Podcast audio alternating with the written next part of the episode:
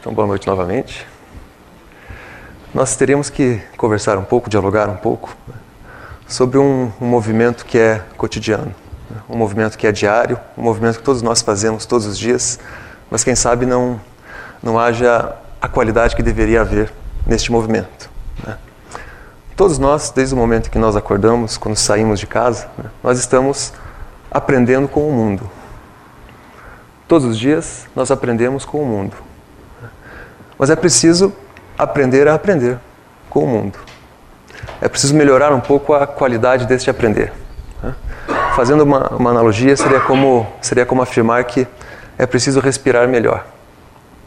Nós todos, todos os dias respiramos. É até um ato involuntário, o ato de respirar. Mas nós não respiramos bem. Né? Nós não aprendemos e nos direcionamos a um respirar profundo, a deixar o ar circular melhor pelo organismo. E assim nós mantemos uma respiração superficial. O mesmo é com aquilo que nós aprendemos todos os dias. Infelizmente, nós mantemos uma relação superficial com aquilo que o mundo nos entrega. E é como uma respiração curta, onde nós não aprofundamos o conteúdo que nós estamos recebendo. Vamos observar alguns dados sutis, né, que vão do ato mais cotidiano, pequeno, ao ato maior, aquele ato político que envolve todas as pessoas, que envolve a nação como um todo, que envolve o mundo como um todo. Né? Observem, por exemplo, quando nós abrimos o jornal e vemos a notícia de que houve um acidente de carro. Naquele momento imediato, não é o mundo lembrando a nós que aqui todos estamos vivendo a incerteza. Quando nós abrimos o jornal, por exemplo, vemos a notícia de um acidente aéreo. Será que não é o mundo, de certa forma, lembrando a nós que tudo que o homem construiu é mecânico? E que o mundo mecânico é falível? Portanto, desde o momento que nós acordamos até o momento que nós vamos dormir, nós estamos sujeitos à falibilidade do mundo mecânico. Será que quando eu saio para caminhar um pouco e passa um idoso na minha frente e eu observo que ele caminha com dificuldade, será que não é o mundo também me lembrando que o tempo passa? E que as condições que eu tenho hoje eu não terei amanhã? Será que, por exemplo, quando eu observo uma criança chorando, né? será que isso de certa forma não me faz lembrar que aqui, nesse trânsito evolutivo, as dúvidas são imensas? Nós temos dúvidas desde o começo. Será que, por exemplo, quando eu converso com um adolescente e eu vejo quanto ele ainda está imaturo? Será que não é também, de certa forma, o mundo me lembrando que esse mesmo tempo que já passou foi um tempo onde eu cresci, onde eu amadureci e que a minha visão de mundo hoje é diferente? Será que, por exemplo, quando nós observamos essa mesma criança sorrindo a alguém, será que não é um, também uma leitura que nós fazemos e lembramos que quando nós éramos mais jovens, nós aceitávamos mais as pessoas? E não fazíamos distinção. Mas aí de repente nós fomos nos afastando das pessoas e afastando as pessoas de nós também. Será que, por exemplo, quando nós lemos a notícia de uma erupção vulcânica, de uma grande tempestade, ou quem sabe de um tsunami, será que isso não nos faz lembrar que aqui nós somos muito pequenos? E além de muito pequenos, somos muito frágeis. Será que, por exemplo, quando eu paro para perceber aquela pessoa que eu conversava todos os dias não está mais aqui, porque ela viajou, porque ela conseguiu um outro trabalho, porque ela saiu? Será que a ausência dessa pessoa não me faz lembrar que tudo é transitório? Que a situação que hoje se encontra não se encontrará amanhã? Que as pessoas que hoje conversam comigo talvez não conversem comigo amanhã? Que aqueles que hoje me ensinam talvez não estejam aqui amanhã. E que aqueles ao qual hoje eu desempenho afeto, né, eu, eu desdobro para a pessoa, talvez a pessoa também não esteja aqui amanhã. Ou seja, são algumas situações, todas cotidianas, todas diárias, que nos fazem lembrar. E essa é a sua função. Nós temos que respirar esses contatos e esses elementos diários e aprender com eles. Será que, por exemplo, quando nós observamos que, de repente, uma mudança política que nós esperávamos que acontecesse não aconteceu, será que isso não nos faz lembrar que é preciso mais coragem? Que é preciso mais persistência? Que é preciso mais insistência? Porque algumas mudanças elas são lentas e alguns grupos não querem as mudanças. Então é preciso mais força mental, mais postura. É preciso acreditar mais, por exemplo. Será que quando nós observamos alguém na rua sem ter o que comer, isso também não nos faz lembrar que nós estamos muito bem? Que só o fato de ter um pão de manhã já é muito bom. Então, observem como o mundo é sutil e ao mesmo tempo é profundo. Nós estamos todos os dias aprendendo com o mundo, mas é preciso aprender a aprender com o mundo. Respirar mais e respirar mais profundamente. Basta, por exemplo, uma leitura de mundo um pouco mais profunda, eu diria assim, um olhar um pouco mais extenso, e é fato, todos perceberão, que a forma como nós estamos vivendo já não se sustenta mais. Basta olhar um pouco mais extenso, nós perceberemos que o que o homem fez nos últimos 150 anos, que foi basicamente transformar a esfera econômica na esfera mais importante da vida, nós percebemos que isso não deu certo. Observem como é exatamente isso que nós vivemos hoje. Nós transformamos todas as esferas em menores. E a maior das esferas é a econômica. A esfera social, a esfera cultural, até mesmo a esfera moral, elas são menores e estão dentro de uma esfera maior, que é a esfera econômica. Infelizmente, é basicamente assim que nós vivemos hoje. E basta observar um pouco e nós perceberemos que não deu certo. Não está dando certo. Essa lógica da economia como central não está funcionando. Nem é preciso muito esforço para perceber isso. Nós perdemos, por exemplo, até mesmo um sentimento de piedade. É como se nós não tivéssemos mais. Né?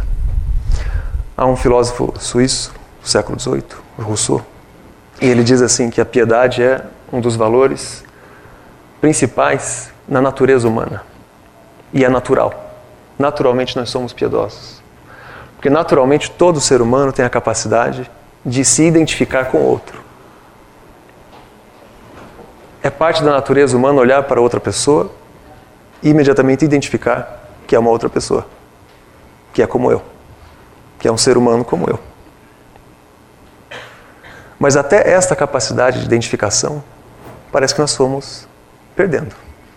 E fomos nos distanciando um pouco das pessoas. E até essa sensação se diluiu. Em parte porque a esfera principal é a esfera econômica.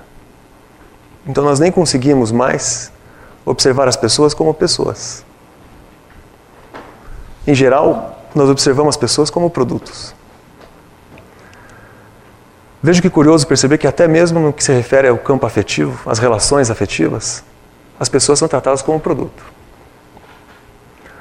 Uma pessoa olha para outra e pensa assim: quais são as vantagens e quais são as desvantagens em estar próximo a essa pessoa?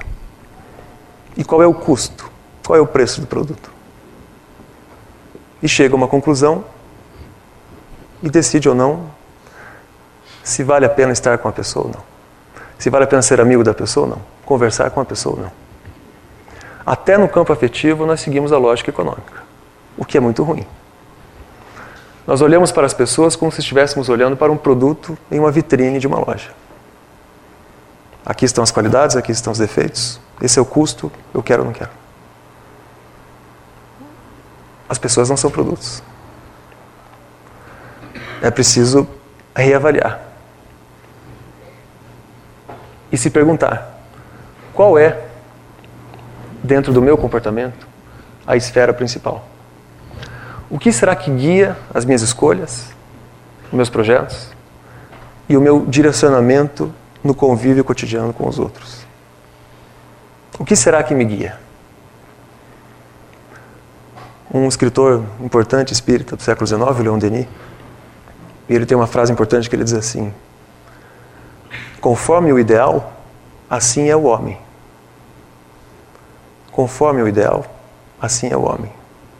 Está querendo dizer que, conforme a concepção de mundo de cada um, assim a pessoa é. Conforme ela entende, avalia e explica o mundo, assim ela se torna.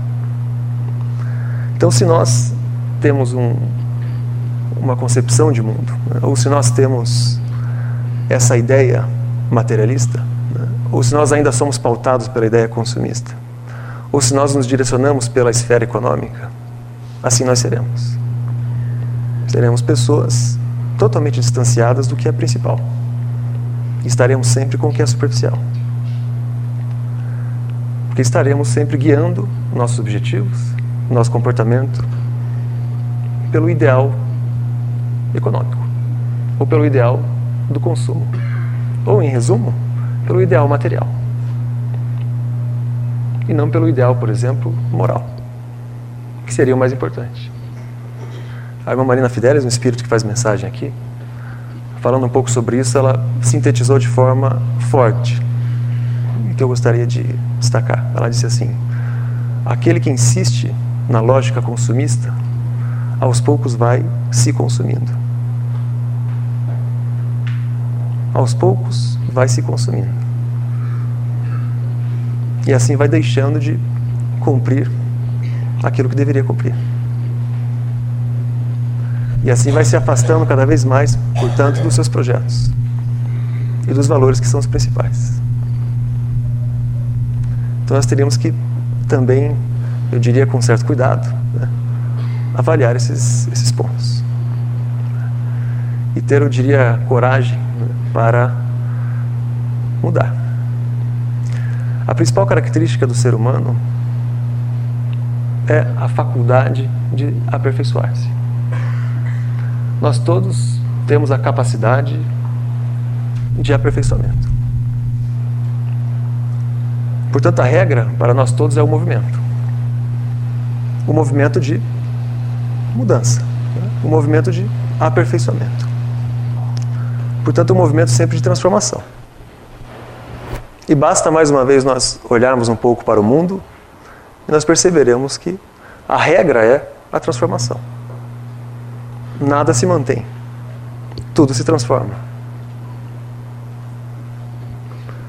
Nada é totalmente rígido e não se altera. Tudo, todos os dias, se transforma. Principalmente o ser humano. Nós nos transformamos a cada contato que nós fazemos com outras pessoas. Então, voltando ao ponto onde comecei, né, seria preciso melhorar a qualidade desse contato. Seria preciso aprofundar né, essa recepção que nós estamos fazendo.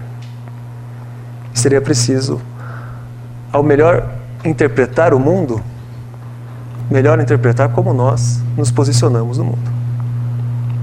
Portanto, qual é o ideal? Quais são as ideias e quais são os valores que guiam a minha permanência aqui?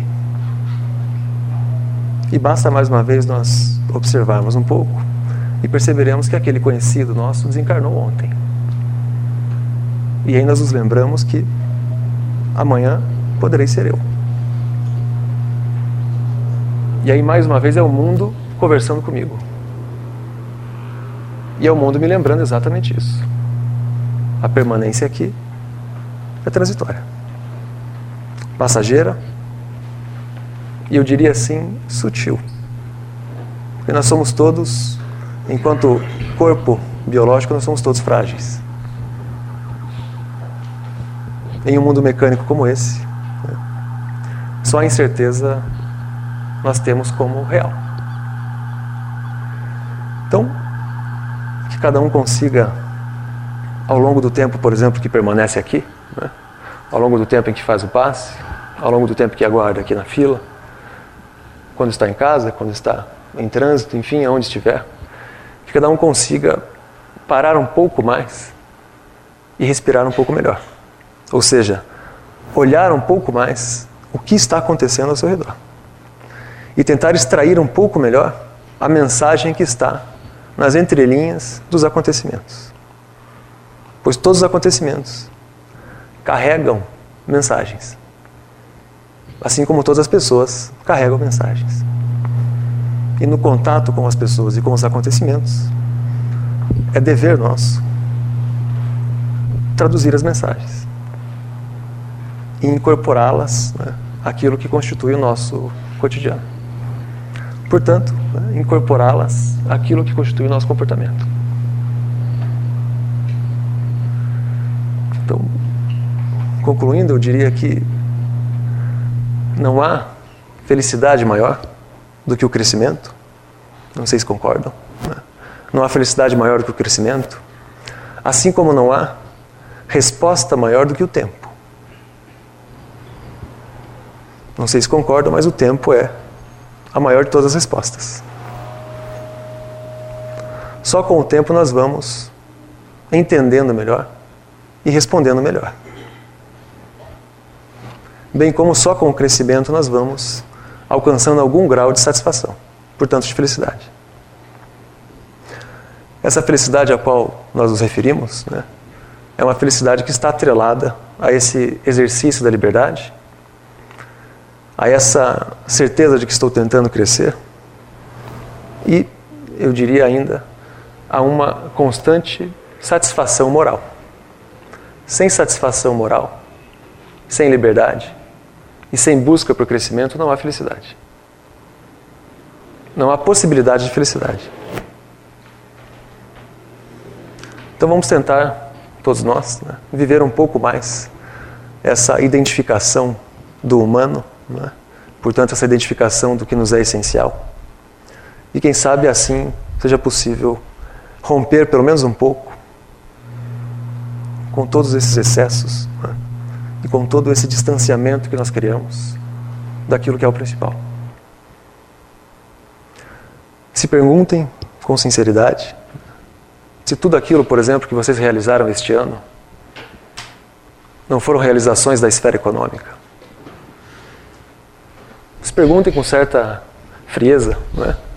se todos os projetos que foram traçados para o ano e foram realizados ou não, foram projetos guiados pela ótica econômica.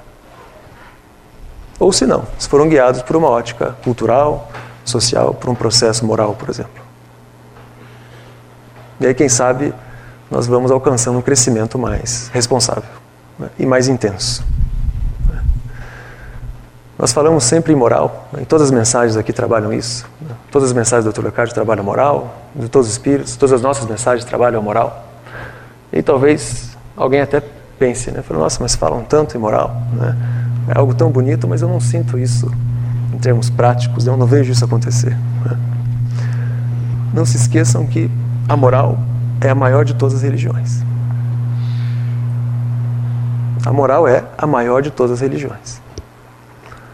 Não há um espaço para o exercício da moral. E não há um tempo para a vivência da moral. Os valores morais, como eu apontei, a identificação de que nós somos iguais, são deveres que ultrapassam religião, que ultrapassam filosofia e que ultrapassam ciência. O desempenho da moral é inerente a cada um e é obrigatório, pois sem ele não há crescimento. Então nós temos que começar a tratar a moral não como utopia, né? não como uma mensagem ilusória, mas como algo que nós vamos todos os dias alcançando. E aos poucos alcançando. E cada vez com mais qualidade aprendendo a ler um pouco melhor o mundo, esta qualidade cresce e nós crescemos com mais intensidade. Então, sejam todos muito felizes. É? Tentem fazer uma autocrítica saudável, é? não só em períodos de mudança de ano, é? mas em todos os períodos que estiverem conscientes, lúcidos, portanto vivos, que são todos os momentos. E assim nós vamos aos poucos caminhando. Quem parou um pouco para olhar o mundo já percebeu que nós estamos vivendo uma transição. Né? Basta um pouco de atenção e se percebe que nós estamos entrando, quem sabe, em um novo momento. ou quem sabe cumprindo um ciclo e começando outro. Então seria preciso que nós compreendêssemos né, que a história do mundo ela se cruza com uma outra história, que é a história de cada um. Nós poderíamos dizer que existem duas histórias que seguem em paralelo: é a história individual e a história da humanidade. E essas duas histórias elas vão se cruzando. E cabe a nós, neste cruzamento, retirar o melhor proveito possível e contribuir da melhor forma possível. Então, que estejamos lúcidos e conscientes a ponto de conseguir realizar este cruzamento de forma cada vez mais aberta, mais persistente, portanto mais consciente. Uma boa noite a todos.